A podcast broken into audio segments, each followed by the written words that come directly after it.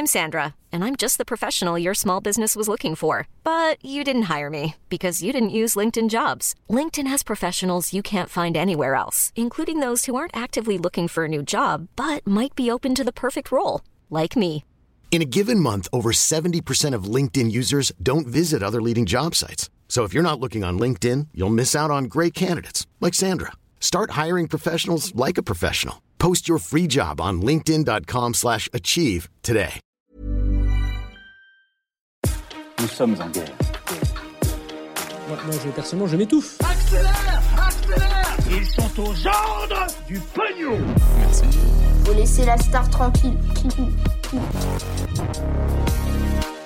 Salut, c'est Hugo, j'espère que vous allez bien. On est parti pour un nouveau résumé de l'actualité en moins de 10 minutes. Allez, on perd pas de temps et on commence avec un premier sujet. Je voulais vous parler des tensions de plus en plus importantes entre la Chine et le reste du monde avec un sujet, il s'agit des Ouïghours. On en parle beaucoup sur Hugo Décrypte, le gouvernement chinois est accusé de persécuter les Ouïghours, qui est un peuple musulman et qui vit principalement dans la région chinoise du Xinjiang. Selon plusieurs médias et ONG, un million de Ouïghours seraient détenus dans des camps de travail forcés et certaines ONG parlent même de génocide. Alors l'Union européenne a déjà condamné cette répression en dénonçant une atteinte aux droits de l'homme, mais hier, elle est allée plus loin en mettant en place des premières sanctions contre la Chine. Alors concrètement, l'Union européenne, tout comme le Royaume-Uni, le Canada ou encore les États-Unis, ont décidé d'interdire l'entrée sur leur territoire aux responsables chinois de la province qui ont eu un rôle actif dans la répression des Ouïghours. En l'occurrence, c'est un événement assez majeur puisque ce sont les premières sanctions européennes contre la Chine depuis celle de 1989. Et qu'est-ce qui s'était passé en 1989 Eh bien, c'était la répression par la Chine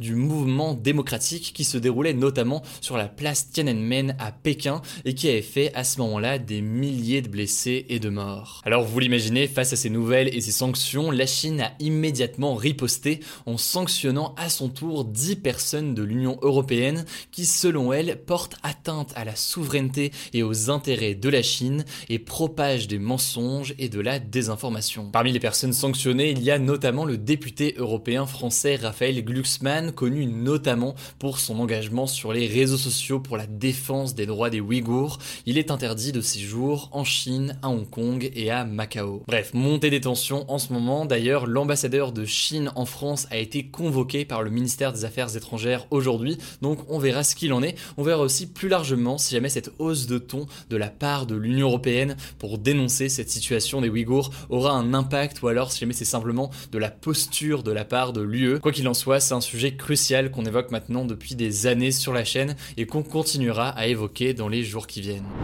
Allez, on continue avec un autre sujet qui est en lien avec le coronavirus. Vous l'avez vu dans le titre aujourd'hui, un retour à la normale pourrait être prévu dès cet été en Europe. En fait, cette estimation, elle a été faite par Thierry Breton, le commissaire européen au marché intérieur. Alors je sais, dit comme ça, ça fait un peu obscur, c'est assez flou, mais en gros, Thierry Breton, c'est l'une des personnes au sein de l'Union européenne qui est chargée de superviser les livraisons de vaccins. Avant-hier, il a donc déclaré que le 14 juillet 2021, à l'occasion de la fête nationale française, donc, la population européenne pourrait atteindre l'immunité collective. En gros, selon lui, il y aura assez de personnes vaccinées en Europe pour que le virus ne circule plus, puisque suffisamment de personnes seront vaccinées. Alors pour atteindre cette immunité, il faudrait qu'environ 60 à 70% de la population soit vaccinée, mais on pourrait potentiellement imaginer qu'un retour à la normale pourrait débuter un peu avant ce seuil. Et en Israël, par exemple, il y a près de 50% de la population qui a déjà été vaccinée, et là-bas, les bars ont rouvert, etc certes, on porte encore le masque,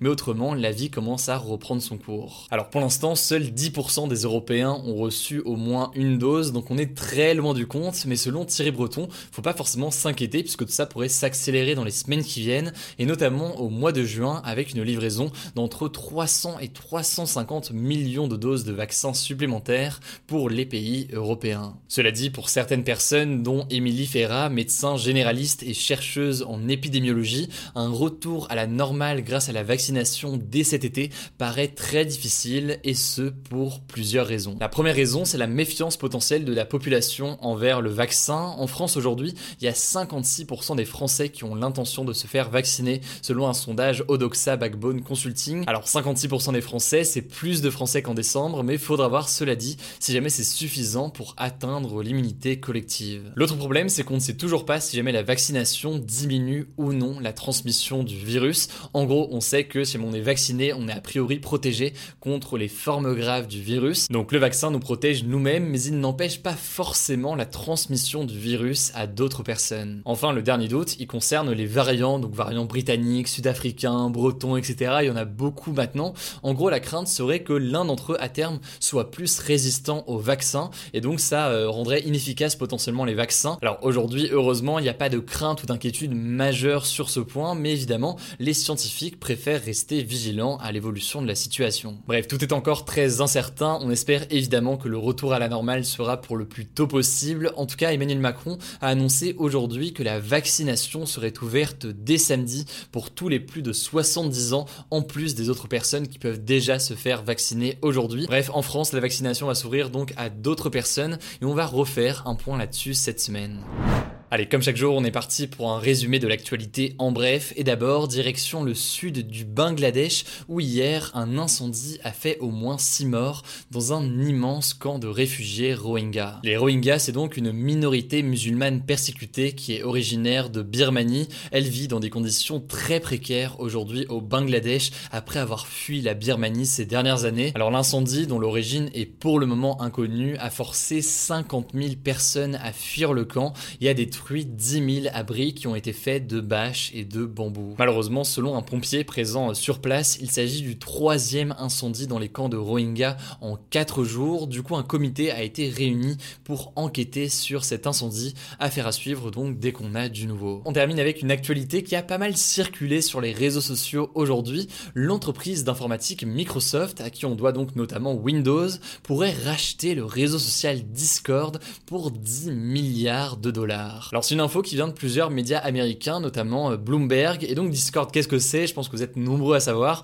Mais c'est donc une plateforme utilisée principalement par des joueurs de jeux vidéo, mais pas seulement aujourd'hui. Il y a plein d'autres choses dessus. Une plateforme qui permet d'interagir, de discuter avec d'autres personnes sur des centres d'intérêt, soit à l'écrit, soit en vocal. Alors suite à ces rumeurs, eh bien les réactions sont plutôt mitigées. Il y a certaines personnes qui craignent des changements sur Discord avec un tel rachat potentiel par euh, Microsoft, tandis que pour Microsoft, évidemment, ça pourrait être intéressant de racheter Discord, puisque ça pourrait leur permettre d'intégrer Discord directement aux consoles Xbox par exemple. Bref, rien de signé ou de confirmé pour le moment, mais vous le savez, c'est la dixième fois que je dis aujourd'hui, je m'arrête pas, on vous tient au courant dès qu'on a du nouveau.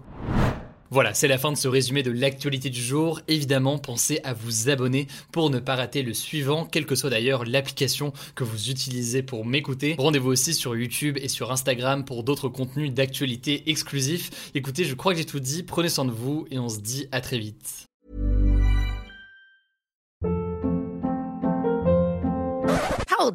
What was that? Boring. No flavor. That was as bad as those leftovers you ate all week. Kiki Palmer here, and it's time to say hello to something fresh and guilt-free. Hello Fresh. Jazz up dinner with pecan-crusted chicken or garlic butter shrimp scampi. Now that's music to my mouth. Hello Fresh. Let's get this dinner party started. Discover all the delicious possibilities at hellofresh.com.